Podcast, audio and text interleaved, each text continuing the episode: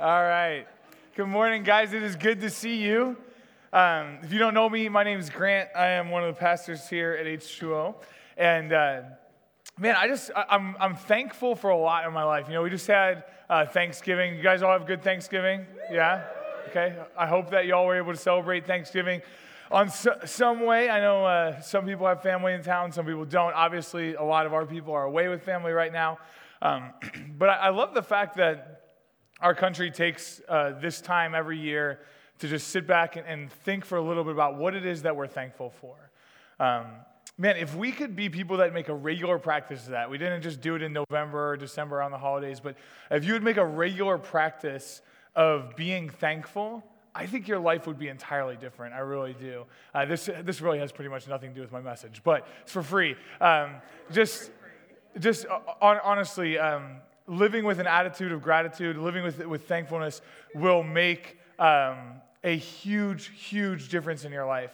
And um, I especially think that's true when it comes to persevering through difficult things. If you can be thankful for what you do have, that will help you a lot. And as you remember what you're thankful for, remember who is it that gives those gifts? right? Like God is the one that gives all good gifts. James chapter 1 verse 17 says every good uh, thing given and every perfect gift is from above, coming down from the Father of lights, with whom there is no variation or shifting shadow. We have a God that is good and he loves to give good things.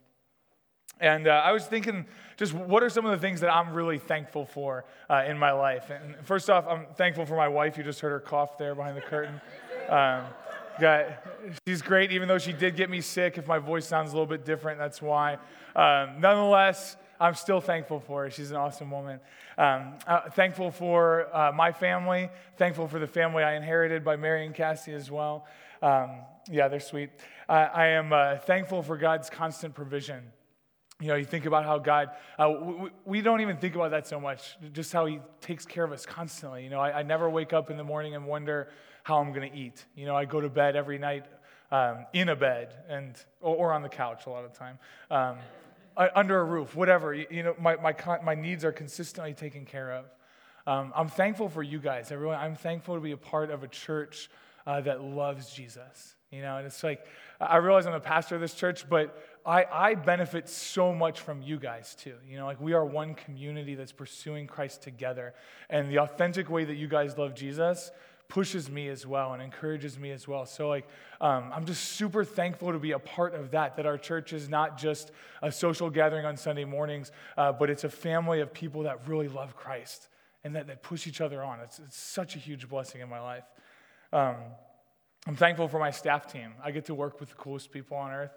Um, hopefully, you guys will have as cool uh, coworkers as I do someday. Maybe you can join staff and then you will. Um, but now, I, am thankful for my good health most of the time, uh, even though uh, it's not tip top right now for the most part, it's, it's usually pretty good. Uh, but uh, aside from all those things, I could go on and on. Most of all, I, I truly am most thankful for my relationship with God. And all those other things, as wonderful as they are, that they could be here today and gone tomorrow. There's, there's no guarantee that I'm going to keep any of those things. Uh, I could be removed from this community. I, my wife could die. I could uh, lose my good health, whatever. All these kind of things can pass away. But the one thing that can't is my relationship with the Lord. And that's been made possible through Jesus Christ. And so I am thankful not only that I have that relationship with God, but that He wants me to be His child. I think that's another thing that we take for granted sometimes too. We talk all the time about being saved by grace, but do we really understand what that means? Like when we say we're saved by grace, we're saying we literally don't deserve heaven. Like, I think most of us, we say that we believe we're saved by grace, but we actually function from a default that humans deserve heaven. But if you say that you're saved by grace, that means you're functioning from a default that humans deserve hell and separation from God, and that it's by His grace that we're saved. And man, what an amazing God we have that He wants us to be His children, that He wants us to live for eternity with Him. I'm thankful that he made that possible, as Kyle talked about last week, by dying on the cross, that Jesus went and died on the cross that my sins could be paid for. I'm thankful that God is both just and merciful, and that I know he doesn't just let sin run rampant, and that he is going to do away with all that, and that he punished sin, but he did so on the cross, and he made a substitute for me to be able to be forgiven.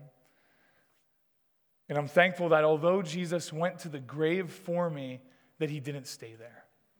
Man, I simply put, I am thankful for the resurrection.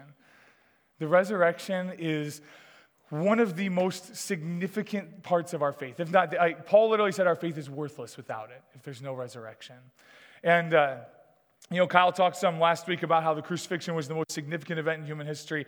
I, I would, I, I, think that's accurate, um, but I would, I would amend it a little bit and say the crucifixion and resurrection. You have to see them together as one unit. Okay, uh, the two of them work together to literally change our fortunes in the greatest way possible. You see, if we only have the crucifixion but we have no resurrection, then we have a dead God. We have no hope for the future, and we have no victory over sin and death. At the end of the day, Jesus would be just another man that, although he did great miracles and had great teachings, died just like everyone else and showed that he was subject to the same curse that all the rest of us are that comes from sin, which is death. And we see that all the way back in Genesis. God warned, if you eat from this tree, you will die. And that is what has happened ever since. The curse of sin is death. So if all we have is the crucifixion, we have no resurrection, then we have a dead God and we have no hope. However, in order to have the resurrection, you have to have the crucifixion first, right? And that's why Jesus was constantly talking about, hey, I'm going to have to go die. That's why he was sweating blood in the garden, knowing what was about to happen. That's why he didn't defend himself on trial against Pilate, because he knew in order for this to happen, in order for me to overcome the curse of sin and death, I have to experience it first. And so that's why he went to the cross to take on sin. That's why he died in the flesh. But he rose again, showing that he beat it.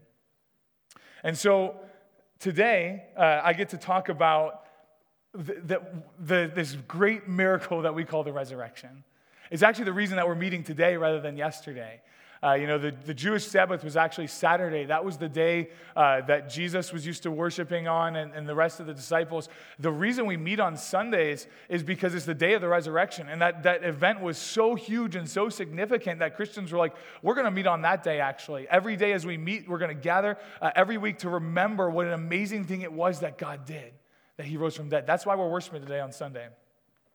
So, um, if you've been with us for this semester, you know we've been going through this series, Who is This Man? We've been looking at the most significant events in the life of Jesus, helping us to understand who he is. Well, today, as we look at the resurrection, I feel like there are very few events, if any other event, uh, that can compare to how much the resurrection tells us about Jesus. So, uh, let's pray. Let's ask God to be with us as we dive into the scripture this morning, and then uh, we'll get into it. God, you are awesome.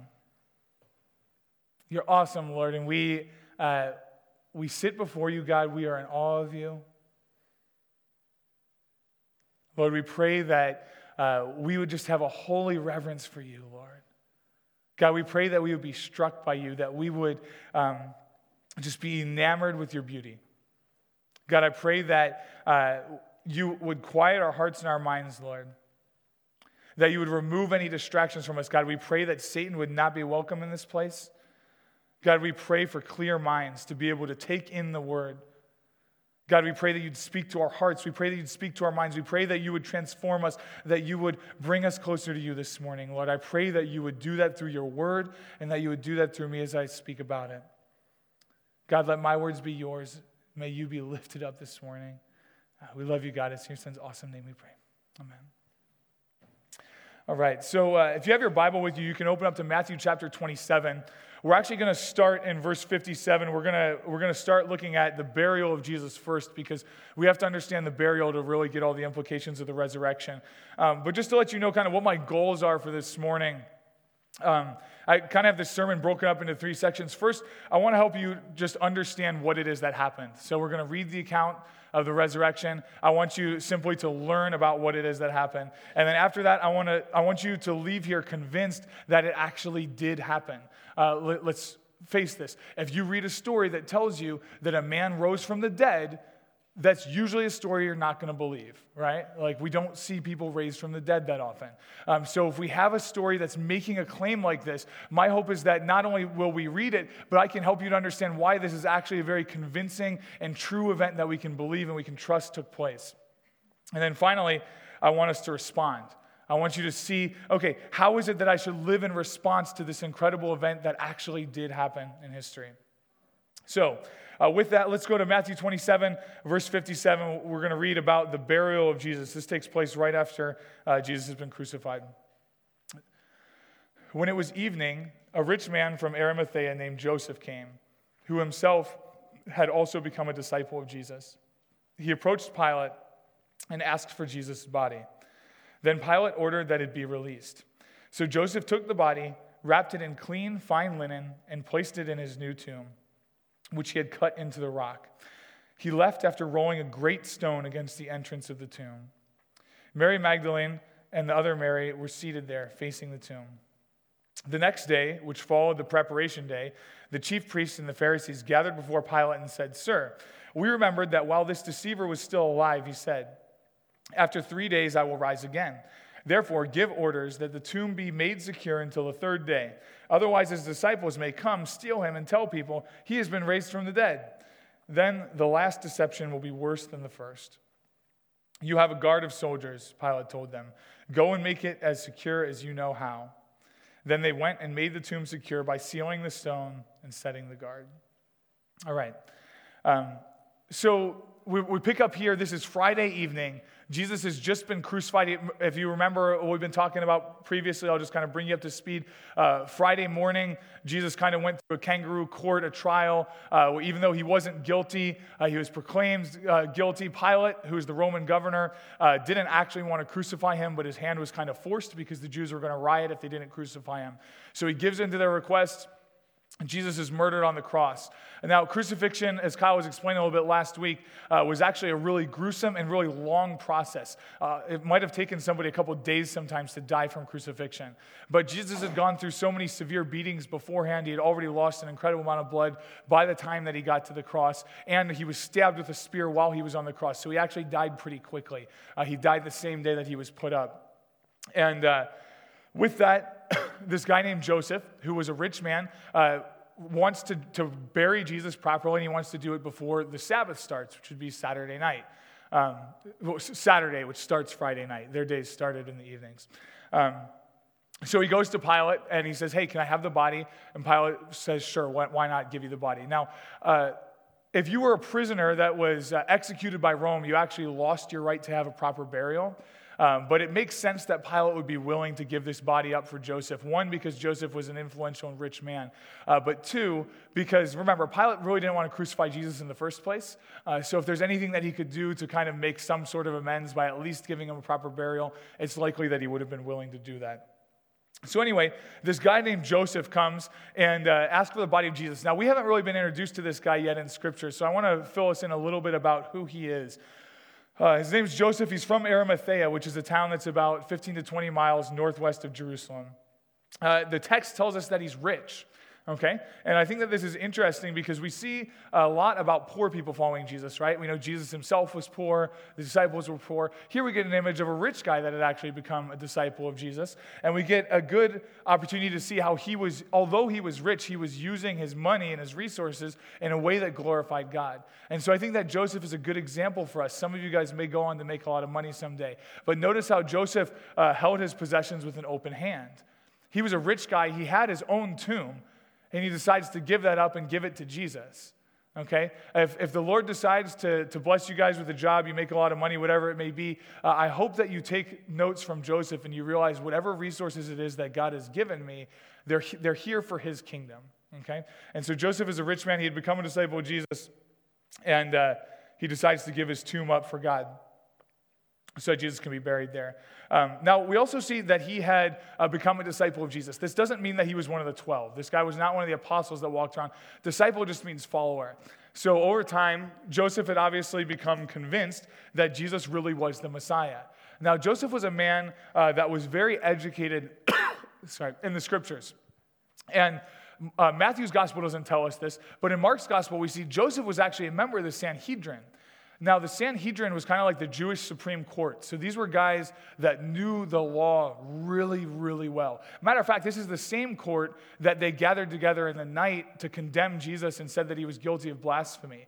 There were, I think it was 71 or 72 guys on this court. So obviously, by and large, they condemned Jesus, but it seems like there were one or two that probably didn't, Joseph being one of them. Now, I think this is remarkable that Joseph became a disciple of Jesus even though he was a member of the Sanhedrin. Uh, he knew the law. He, he was expecting Messiah. And so I, I, believe that Joseph's heart was open in a way that he was willing to search the scriptures and to see, hey, Jesus is actually lining up with everything we should be looking for, despite the fact that a lot of his friends feared Jesus simply because they didn't want to lose their earthly power. But I also think that, uh, that Joseph is a very courageous man. And if you read this in, in Mark's gospel, it actually says that Joseph worked up the courage to go ask Pilate for the body. And I want you to think about the situation that Joseph was in here. Uh, first off, he's been through a rough night, right? It's been a rough day for him. It says he's become a disciple of Jesus. He watched all of his coworkers um, shout for an innocent man to be crucified, all because of their earthly lust for power. He watches all this stuff, powerless to do anything about it. He watches Jesus get crucified, and the accompanying signs that happen at the crucifixion could only have uh, served to further his faith that Jesus really was the Son of God. And after all of this, he works up the courage. He says, I need to go ask Pilate for the body. Jesus at least honors, deserves to be honored and being buried the right way. Now, think about what Joseph is sacrificing. Not only is he giving up his own tomb that I'm sure cost a lot of money, but he's going against all of his coworkers and deciding to identify himself with Jesus. He was willing to become an outcast because of his love for Christ. And I think that there's a lot that we can learn from Joseph in that for us today. Is man, some of you guys are in positions where you know if I go public with my faith about Jesus, I'm going to become an outcast where I am. Maybe you work in a field where you know no, nobody else there is a Christian. At your office, maybe. No one else there is a Christian. Your study group, your learning community, whatever. No one else is a Christian. Matter of fact, I hear them make fun of Christians sometimes. And if they know that I'm a Christian, what are they going to do to me? Well, Joseph was undoubtedly in the same spot. Except it was worse than making fun of. His coworkers were literally the ones that wanted to murder Jesus. But he works up the courage and says, I'm going to go do this because it's the right thing to do. And remember, he doesn't even know Jesus is going to raise from the dead. He's just trying to give this guy a proper burial. So I think that there's a lot that we can learn from his example. I pray that we'd be people that have the same kind of courage, that say, I believe in Jesus. I'm willing to identify myself with him no matter what the cost, no matter if my family thinks I'm weird, no matter if my coworkers think I'm weird, no matter if my classmates or the other people in my dorm room think I'm weird. I'm going to identify with Jesus. So Joseph takes the body of Jesus and lays it in his own tomb. Now, this is also really interesting because uh, a couple weeks ago I spoke about Isaiah 53, and this was prophesied as well. I told you it's almost creepy how accurate Isaiah prophesies what would happen to Jesus. And remember, this prophecy in Isaiah is written hundreds of years before the events of the crucifixion happened. But look at what it says in Isaiah 53 9. It's talking about this suffering servant that would die for Israel. It says, His grave was assigned with wicked men, yet he was a rich man in his death. Now, this is really interesting, right? Because think about Jesus. How did he die? He was crucified. Now, what, why would you get crucified? Crucifixion was uh, the death penalty that the Romans gave for criminals. Jesus was killed as a criminal between wicked men. He was actually hung between two thieves. And so he was assigned with wicked men in his grave, yet he was a rich man in his death. Where did Jesus get buried? In the tomb of a rich man. It's really interesting, right? I, just, I think it's awesome how uh, you can see things like that. That's literally, that's written hundreds of years beforehand. Those two thieves that, that were crucified between them, I'm sure they didn't go get buried in rich men's tombs, but Jesus did. So, anyway, uh, Jesus is laid in this tomb. Giant stone is rolled across it. And with that, as the, as the sun is blocked out from the tomb, you have to feel the utter despair that must have been there for his followers. People that had put all their hope in Jesus. Think about what the disciples had left to follow this man. Think about what Joseph is going to have to go back to now. Is he going to lose his spot on the Sanhedrin? I don't know. The, the women that were there watching this, uh, that, that loved Jesus dearly, weeping as this is happening, it seems like all hope is lost. You know, some of you guys have lost friends before. You know what it's like to lose somebody that you love. Not only did they lose a dear friend, it was so much more. This was a guy that they thought was God's anointed Messiah, that was going to be a savior of some kind. And it looks like all hope is lost.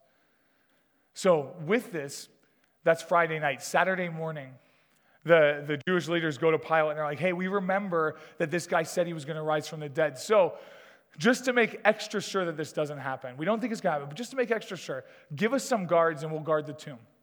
And Pilate's like, sure. You can, I can only imagine how re- ready Pilate was to be done with this whole ordeal, right? Like, he didn't want to crucify him in the first place, whatever. If I can put this whole thing to bed, I'm going to do it. Sure. Take some guards, guard the tomb. In a couple days, I'll be done with it. I'm never going to have to think about Jesus again.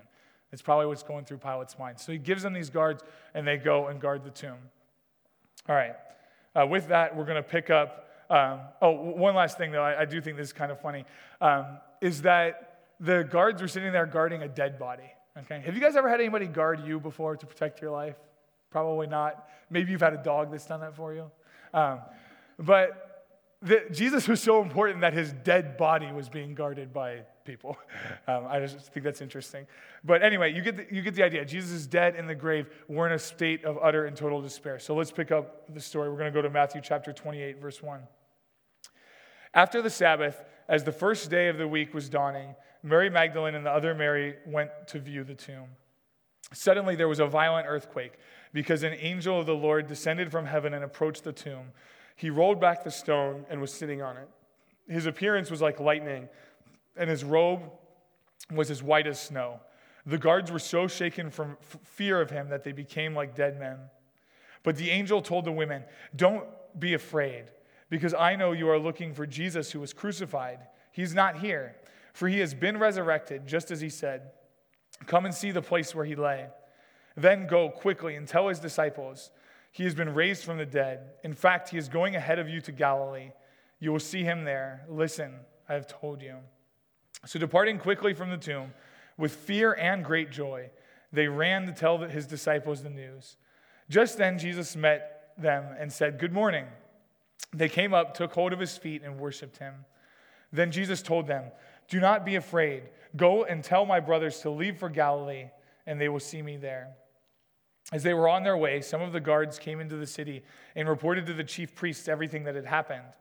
After the priests had assembled with the elders and agreed on a plan, they gave the soldiers a large sum of money and told them, Say this His disciples came during the night and stole him while we were sleeping.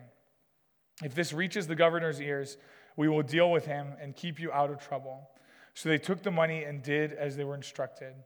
And this story has been spread among the Jewish people to this day. Okay, so you can only imagine uh, the, the situation that these women were in. By the way, it says Mary and the other Mary. Uh, I, there, everyone in the Bible seems to be named Mary at this time. Uh, not even the Mary, Mary, the mother of Jesus. It's Mary, the mother of uh, one of the other disciples. I think so. There's a lot of Marys, but regardless, there's there's uh, these these two women they witnessed the burial of Jesus. So they definitely knew where the tomb was, right? We read about when the stones being rolled there. They were there, they were weeping, they were seeing this happen. And now they go back. Now, why is it that they were going to view the tomb? Uh, Matthew's gospel doesn't give us as much uh, uh, detail on this. But we know from the other gospels that they were going, they had, had brought some uh, spices and, and some uh, perfumes Basically, it was a way to go and honor Jesus. Uh, it's not likely that they were going with the expectation to see that Jesus had rose from the dead.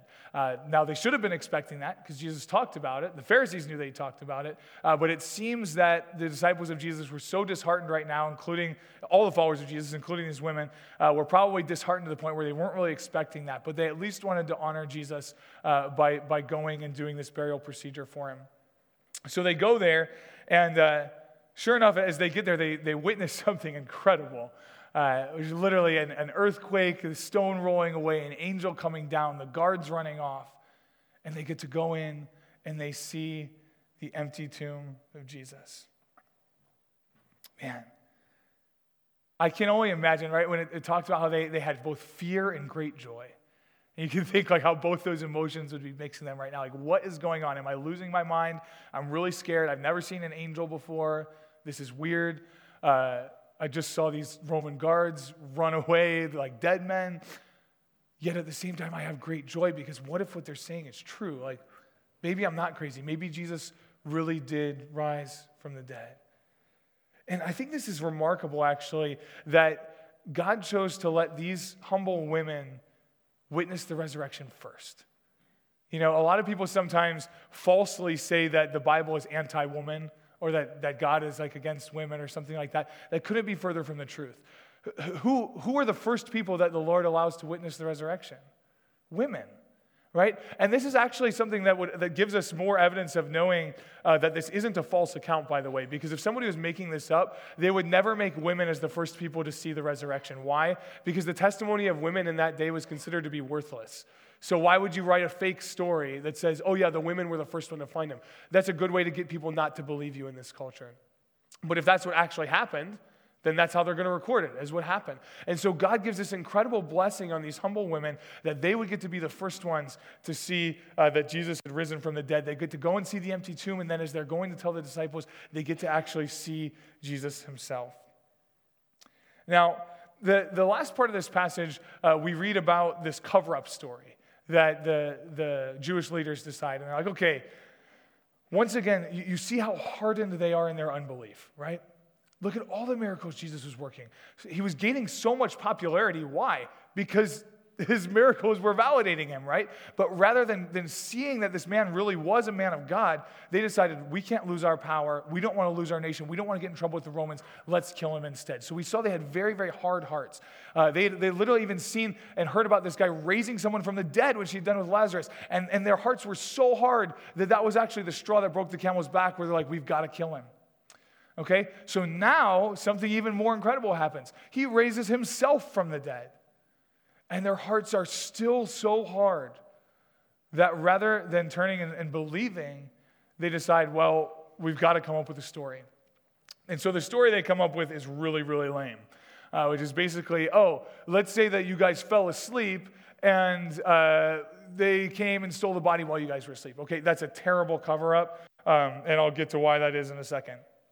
But uh, given the, the false story, that, that the false narrative that's uh, promoted here, I want to kind of transition my sermon now into the spot of believe, of what are all the evidences we have for why we can believe that this is an account that actually happened, right? Because the chief priests and the Pharisees, they didn't believe that this is something that actually happened, and they created some false explanation that has a lot of holes in it. And people have done that ever since uh, that, that can't get around the resurrection of Jesus. So, so there's all these theories out there that people come up with to try and debunk the idea that the resurrection happened. None of them hold water, okay? But I'm going to go and, and just kind of give you why I think that it is very, very reliable for us to believe that the resurrection of Jesus did actually happen.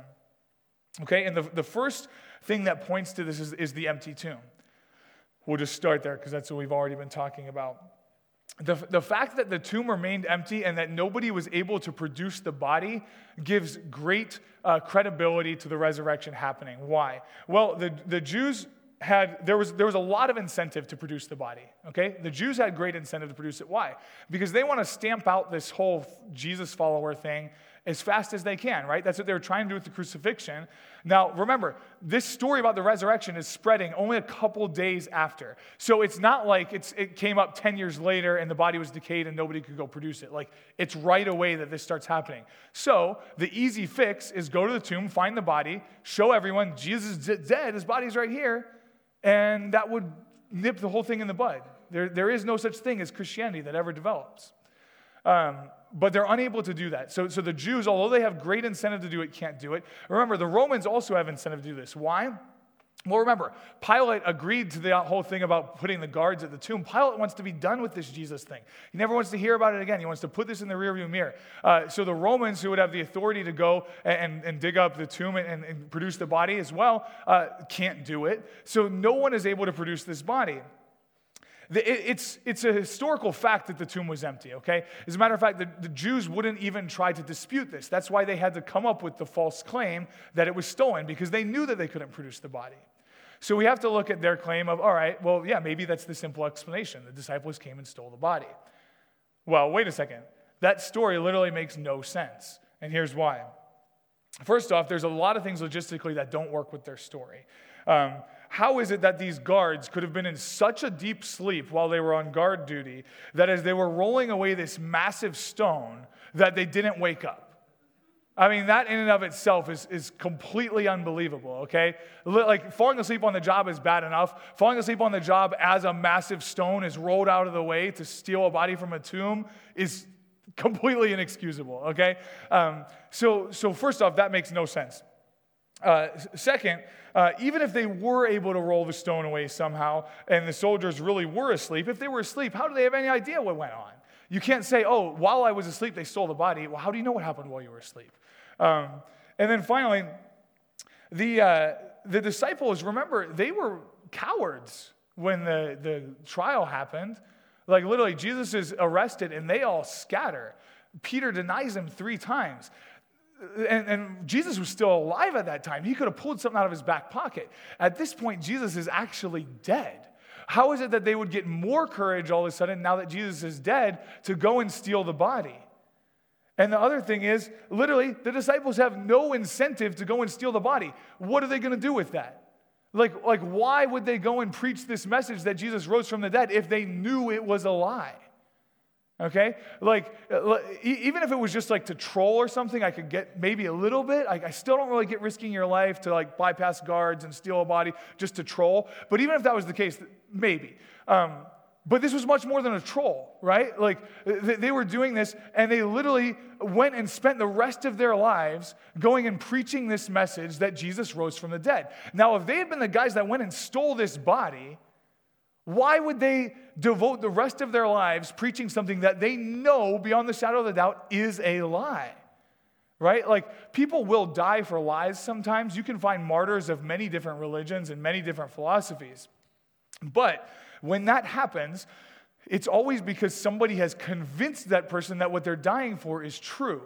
Okay, so even though it may not be true, the person is completely convinced that it is. Now, the, the situation you have here with the disciples is that there would be no way to convince them that it's true if they were the ones that stole the dead body, right? Like they would have to know it was a lie. Maybe they could t- get other people to be martyred, but for them to be martyred themselves, wouldn't make any sense. So why is it that these guys would transform from cowards all the way to people that were that gave their lives and suffered greatly for the gospel? You want to know what they got uh, for, for, preaching Jesus? This is what happened to the disciples. We don't get uh, most of them. We don't get material on this biblically, but this is coming from other historical accounts about what happened with the disciples. Uh, Peter was crucified for preaching Jesus. He was actually crucified upside down because he said he wasn't worthy to be killed the same way his Savior was. Andrew, crucified. Uh, the Apostle James was beheaded. Philip was crucified. Um, Bartholomew, we're not as sure about. There's a couple conflicting stories. Uh, you can take your pick. Some say that he was crucified, others say that he was skinned alive and then beheaded. Um, Thomas, he was killed by a spear, uh, and that was while he was in India preaching the gospel. Matthew uh, was literally stabbed in the back while he was in Ethiopia preaching the gospel.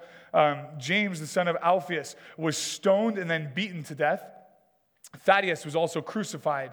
Simon the Zealot, crucified. Uh, the Apostle John was the only one of the remaining 11 uh, that was not martyred, but he was exiled and lived out the rest of his life on an island called Patmos. And there's some that say he was actually boiled alive, but he survived it, so then they exiled him to Patmos. But uh, what you can see here is that all of the disciples went through incredible pain, incredible suffering, and ultimately death. Why? Because they, the consistent message that they preached was the resurrection. I challenge you, read the book of Acts. See how much they talk about the resurrection. Read the, read the uh, uh, uh, letters throughout the rest of the New Testament. See how much they talk about the resurrection. The resurrection was the central message that the apostles preached as they went about preaching Christianity. And there is no explanation for why they would suffer in this way for something they knew was a lie. The idea that they stole the body is simply just not tenable in any way whatsoever. I don't know of anything that could possibly convince people on this level that Jesus had raised from the dead unless they truly saw it. Now, in my opinion, the transformed life of the apostles is probably the most convincing argument for the resurrection. But in case that's not enough for you, I can give you some other ones as well. Um, the two things I want to say here, just about kind of even accepting the premise of the idea that the resurrection could happen, is an important thing to do because this is the problem we run into, especially here in our Western culture. We're so logical and thought oriented, which is good. I'm a logical and thought oriented person. I'm not against that. Um, but because we trust so much in science, I think that we almost discount the supernatural and, and don't even give it a chance to say that there's any way that something supernatural could happen.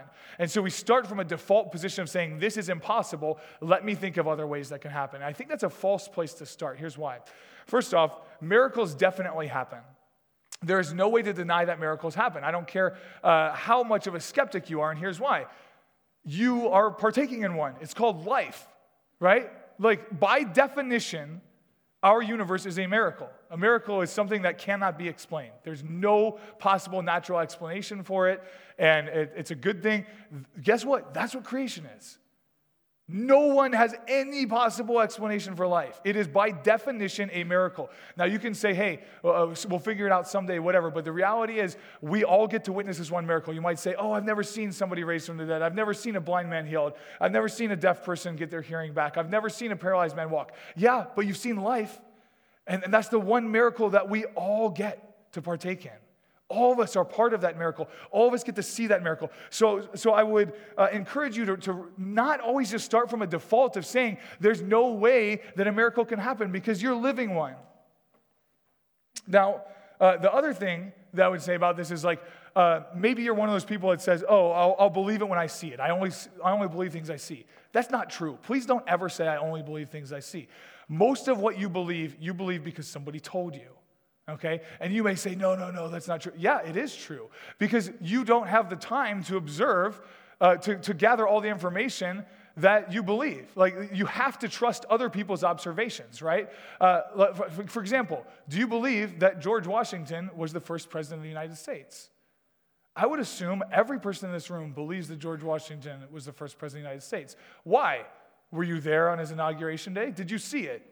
Did you visit George in the White House? No, you didn't. So, did you see the news footage? No, you didn't. Okay, why is it that you believe that George Washington was the first president of the United States? Well, quite simply, you believe on testimony. Somebody told you that it happened and you believe. Now, you can say, Grant, that's a dangerous road to go down because somebody could tell you anything, all of a sudden you believe it. Yeah, it is dangerous to just believe anything you hear.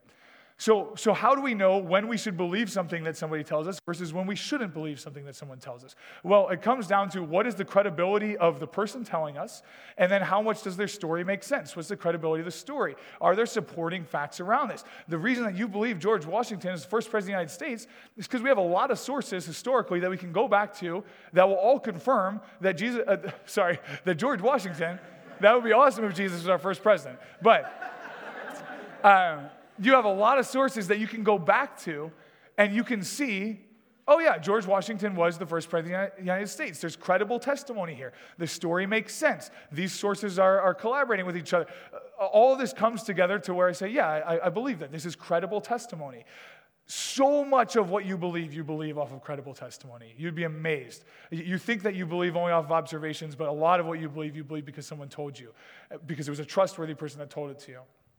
So, uh, with that being said, the, the question for us then really becomes not just, okay, uh, well, I can believe in miracles. I should believe that miracles can happen at least. And I, I now can accept the idea that, yeah, it's okay to believe something just because somebody told me, so long as that's a credible witness. Um, now we just have to say, okay, is the Bible a credible witness? The stories that we have, are they credible? My answer overwhelmingly is yes. Uh, we already talked about the disciples being martyred. Generally, that's a good way to, to test credibility is, is how, how much is somebody willing to stand for what they believe in, right? If someone's willing to die for the very thing that they say is true, it doesn't necessarily mean it's true, but that lends credibility to it, especially if it's an eyewitness, right? So somebody saying, I'm willing to die uh, for my belief that uh, in Islam or something is different from the, the disciples saying I'm willing to, to die for my eyewitness testimony that I saw Jesus rise from the dead. So that, that's pretty credible. Um, another really credible witness that we have is Saul. Most you know him as Paul. Um, his conversion is an incredible testimony to the resurrection of Jesus Christ. How do you explain such a transformed life of a man? He was a zealous persecutor of Christians. What is it that transformed him to become the greatest missionary that this world has ever seen? It makes no sense. He was literally going to persecute Christians when he had an encounter with Jesus, was radically transformed, and then went around planting churches like a crazy man. Like, how do you explain that kind of thing to happen? And by the way, that is a historical fact that that happened. Okay? Now, you can disagree about what Paul believed, but it is a historical fact that there was a man named Saul of Tarsus who was a Pharisee that persecuted Christians, who had a dramatic conversion, and, and the, the witness, uh, the, the uh, things that speak testimony to him going around and preaching Jesus were all these churches that he planted. We have good historical record of that. So whether or not you want to believe that Jesus really is the reason for why Paul did that, you have to do something with the fact that this happened to that guy. Okay? You have to do something with the fact that the disciples were all radically transformed and martyred for their faith. Now, maybe you sit there and you say, well, maybe they were all just on, like, they had some crazy hallucination. Like, maybe they, they liked to, to, I don't know, do mushrooms or something. And they had this crazy vision, like, they really wanted Jesus to be alive. And so, like, they just had this crazy hallucination and, and they saw Jesus and that's what did it. Okay, maybe. But I would say to this first off, group hallucinations are not a thing. Okay, you could talk to any psychiatrist, psychologist, they'll tell you hallucinations are an intensely personal thing that happens. So, for all 11 disciples to have the same hallucination is not a realistic idea. That can't happen. Uh, the other thing is, the disciples in their testimony clearly show it wasn't a hallucination. Why? We see Jesus doing several things physically. Uh, there's an account where he literally eats a piece of fish. Okay, a ghost can't eat a piece of fish. Like, where, where's it going to go, right? Um, Thomas puts his hands in the wounds of Jesus, touches his body physically. Uh, this, this can't be a hallucination. And is this hallucination so powerful that it can transform the men in the way that it did? All 11 of them, plus Saul, plus all the other martyrs that ended up dying for Jesus. You know, Jesus appeared to more than just these guys. Paul talks in Corinthians about how he appeared to some 400 others. So there's a, a lot that's going on here. And you have to say, are they all tripping that bad that, that Christianity comes out of that? That's not a very realistic explanation either. I mean, frankly, that's a miracle just as much as the resurrection is a miracle. Um, the other thing you have to deal with is, is just the, the spread of Christianity. Um, the spread of Christianity makes no sense apart from the resurrection. Now, uh, the, as I said, the resurrection was the linchpin of their message. It's not some legend that was tacked on later. This is the immediate thing that they started preaching was that Jesus Christ has risen from the dead and that you have forgiveness of sins in him. Now, how is it that this message spreads so quickly and so effectively? First off, it's crazy. They're saying that a man rose from the dead. That is not naturally a good way to get somebody to believe your message, is to make a claim like that. Um, so, so that's one thing that's against them. Second, the Jews were actively opposed uh, to this message. And remember, where this started, which was in Jerusalem, the Jews had a lot of power. Okay? And so, where this message starts to, to branch out from, there's great uh, desire for the people there to stamp it out. Um, so it's kind of a crazy message. The Jews are opposed to them. The Romans started opposing them as well. It didn't take too long for the Roman government to start opposing Christianity forcefully, and Christians started being killed consistently by the Roman government as well. Also, their message didn't really have any reason to spread outside of it being true. It's not like they were uh, preaching like a prosperity gospel or something. Uh, you see that take on a lot of followers. You see a lot of these prosperity preachers gain a lot of following pretty quickly. Uh, but, but these preachers, the apostles, didn't appeal to things of the flesh the same way that the uh, prosperity preachers were. Uh, their, their message was hey, come, come and die. Come deny yourself. Come follow Jesus. Come be stoned. Come be put in prison. Come be martyred. Um, outside of that message being true, there's not much reason for why people wanted to accept it. Yet they did in droves. Also, they didn't use violence to spread their message, uh, which has been a, a, typical way for religions to spread. Now, you might say, oh, Grant, what about the Crusades? What about, you know, the Spanish Inquisition? And what about all these? Okay, you know what? All that stuff happened hundreds and hundreds of years after this time. That's not what I'm talking about. Christianity never used violence to spread for at least the first 300 years of its existence okay? After that, the state started to get involved, and, and there started to become corrupt people that did terrible, sinful things in the name of Christianity, but that doesn't speak for the religion itself. Christianity had already grown to an incredible power by that time, so much so that it's likely Constantine accepted Christianity, maybe because he had a legitimate conversion, or maybe because he realized this is the best way for me to control my population, because they're all f- starting to follow Jesus, okay? So the, uh, the fact that this message started to spread so powerfully is, is really an enigma on some level. You can't really come up with a good reason for why this message had any credibility or how it would survive outside of the fact that God was behind it. And so, you know what else we see in Acts? We see a lot of miracles. We see preaching that's accompanied by powerful signs of God. We see, as I said before, Paul talked about how Jesus appeared to some 400 other believers. So there are a lot of people that were spreading eyewitness testimony of Jesus. We see that this is a thing that could not be stamped out. And frankly, if it's just a bunch of crazy guys, if it's just 11 crazy guys that all had a group hallucination that can't happen, um, spreading this idea, there's really no way that this gets off the ground. I mean, that's a very unrealistic thing. So, with all of this, I, I would, would really implore you to believe, and I know most of you guys probably already believe, but if, if you don't, you know, hopefully this is encouraging to your faith if you do believe. Maybe you have friends that have some of these kind of questions, whatever. Christianity is the most logically coherent and historically consistent worldview that there is. There really, I, I realize I am a man of faith, okay? I, my, my, I do have faith. I have to believe in some things that I cannot see, but we are all in that position. Okay, there's nobody that's able to have perfect evidence for every single thing that they believe. What I am saying is that Christianity has far better evidence for it than any other worldview, hands down.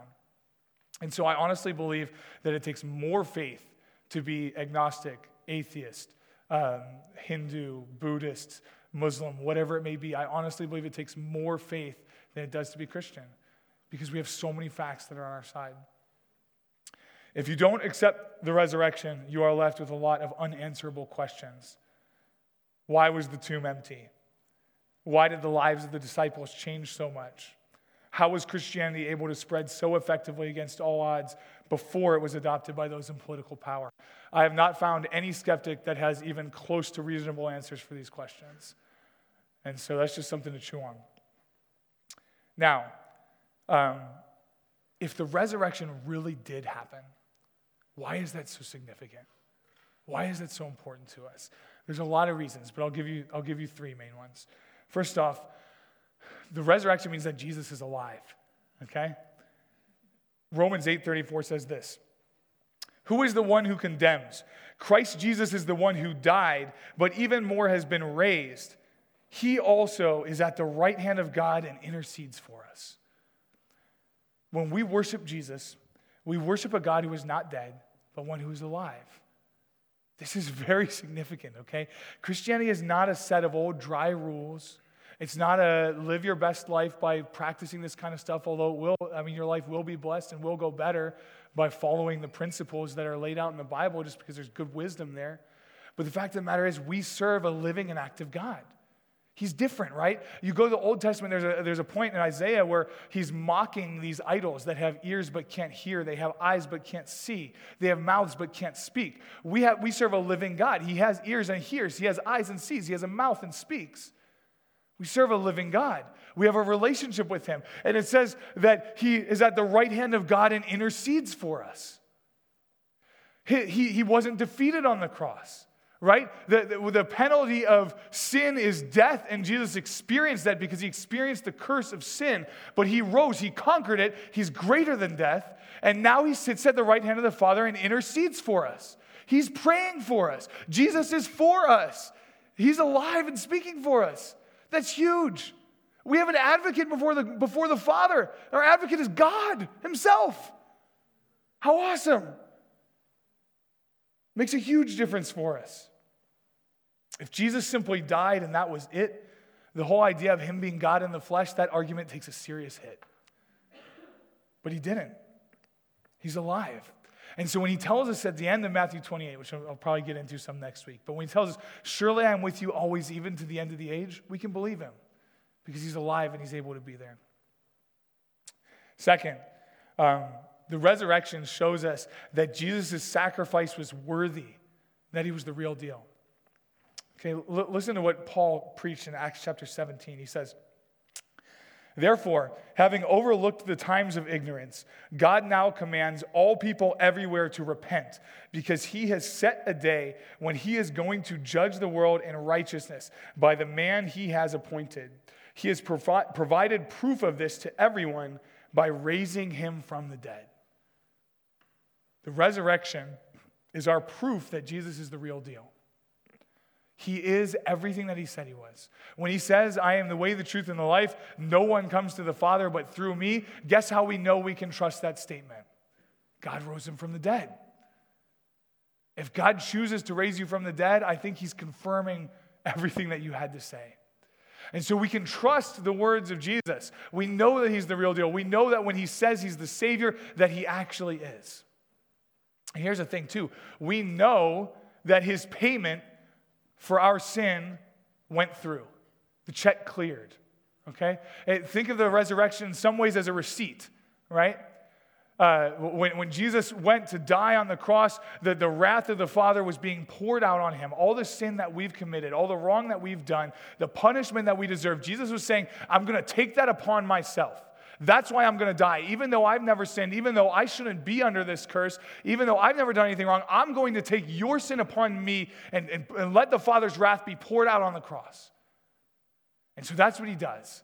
And as he lays in that tomb for three days, we don't know if it worked or not, do we? Maybe he was just, you know, just, just as, as the women were coming, thinking that they were just going to put some perfume on his body. They, they don't know if it worked, right? Maybe he was, maybe he succumbed to death just like all the rest of us. Maybe we really don't have hope. Maybe we die and that's all there really is. Maybe this debt can't actually be paid. But the resurrection proves that it was. It was paid. This is our receipt. Yes, the, the, the, the check went through, uh, the, the debt has been paid. You are forgiven. The resurrection is our proof of that. So, this means that we can, can rejoice in knowing that we have been saved and we've been saved by Jesus. We can live in grace, right? This has both eternal and uh, implications for us, and it has temporal implications for us. The eternal implications are this we know that when we die, it's not the end and that we're to raise, raise from the dead as well with Christ. We're to get to dwell with him because our sin has been paid for. Uh, but here's, here's the thing it also has implications for us in this life. Because if Jesus has paid our debt, then what does that mean that we have to do to pay it? Nothing. It's already been taken care of. How do you pay a debt that's already been paid? You see, I, I think that we, we get this mentality sometimes that God saves us initially, and then we have to go and, and work out everything else to, to kind of keep that salvation, to kind of make sure God's pleased with us. Yeah, thanks for getting me off to a good start. It's like, like He kind of gave us the push on the swing, but we got to keep our legs pumping and get going, you know, whatever it may be. But here's the deal the, the, the payment was made in full on the cross. And our obedience and, and walking and running after Jesus and walking with Him, it's not because we have to finish off whatever extra debt we accumulate that wasn't covered by the cross. Our, our walk, our, our fellowship with God, our walking in obedience, that's done in response to the new life that we've been given. You've literally become a new person. You're learning to love righteousness and hate sin. You're learning to love God and, and, and die to this world. But your debt has been paid. Man, if, if there's nothing else you come away with from this morning, I hope it's that. That you know your debt has been paid by Jesus and the resurrection proves that. Finally, why the resurrection is so important it gives us a foretaste of what is to come. Here's what Paul says in 1 Corinthians chapter 15. But now Christ has been raised from the dead, the first fruits of those who have fallen asleep. For since death came through a man, the resurrection of the dead also comes through a man. For as in Adam all die, so also in Christ all will be made alive, but each in his own order. Christ the firstfruits, afterward at his coming, those who belong to Christ. Okay, this, 1 Corinthians 15 is an amazing chapter on the resurrection.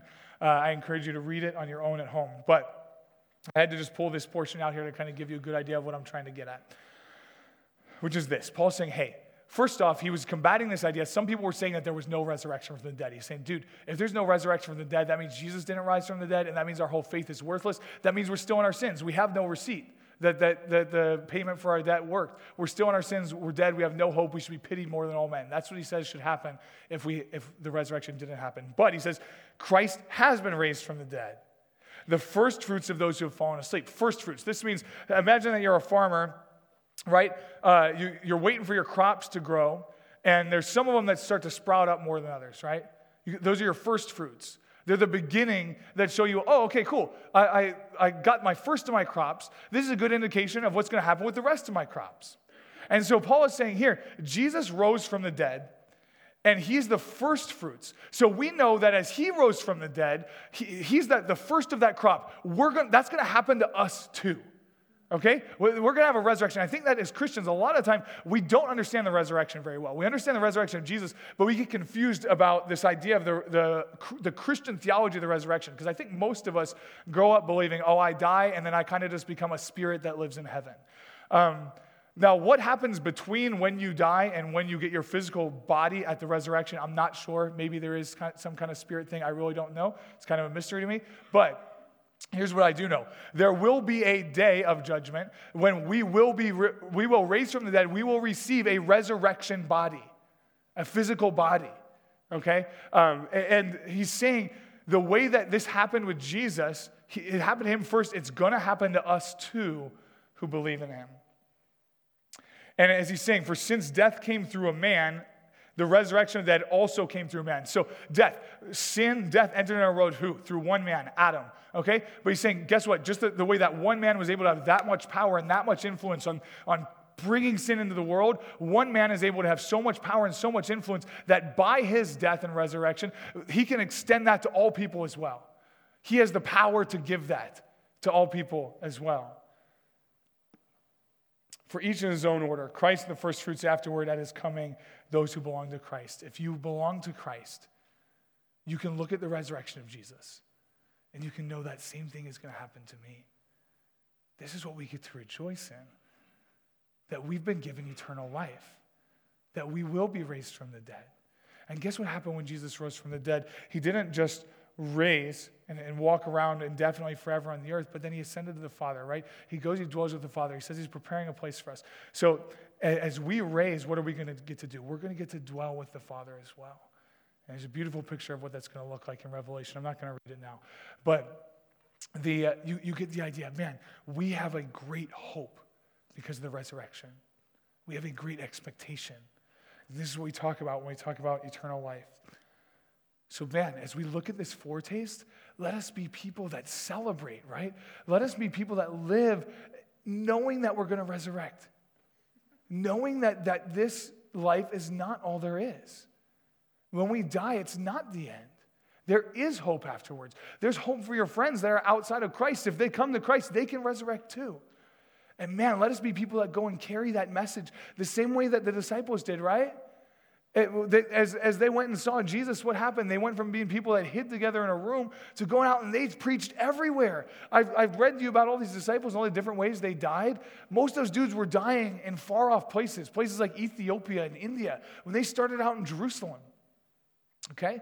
So, man, let us carry that message. And here's the cool thing we know that we're going to rise from the dead one day, but, but God has already given us new life. He's already creating that within us. Man, we read about the fruit of the Spirit, right? Love, joy, peace, patience, kindness, goodness, gentleness, faithfulness, self control. See those kind of things. Those things start to be built up in us. Man, the, the old self, the, the selfishness, the lust, the pride, the worry, the, the self doubt, all these kind of things, those can start to be weeded out, right? Because that's not going to be part of who we are as resurrected people. So why not start living more like resurrected people right now? God's given us the Spirit. We can start walking in this right now and continue on into eternity. Man, we serve an awesome God. Let's pray. Um, Lord, we love you and uh, we just thank you so much for who you are. Um, we thank you for the resurrection, Lord. We're able to rejoice over it. We're able to celebrate that, that you are a God who raises from the dead, that you did that with Jesus and you're going to do it with us. God, we pray that our worship would be pleasing to you. Um, bring us closer to you, Lord. I pray for our friends that don't know you, for our family that don't know you, Lord. Even uh, we pray that you would break through in their hearts. Uh, God, even some of the things that we learned this morning about how we can trust in the resurrection, I pray, Lord, that we would be faithful to share those with others that don't know you. We love you, God. We thank you for who you are. We lift up this prayer in your son's awesome name. Amen.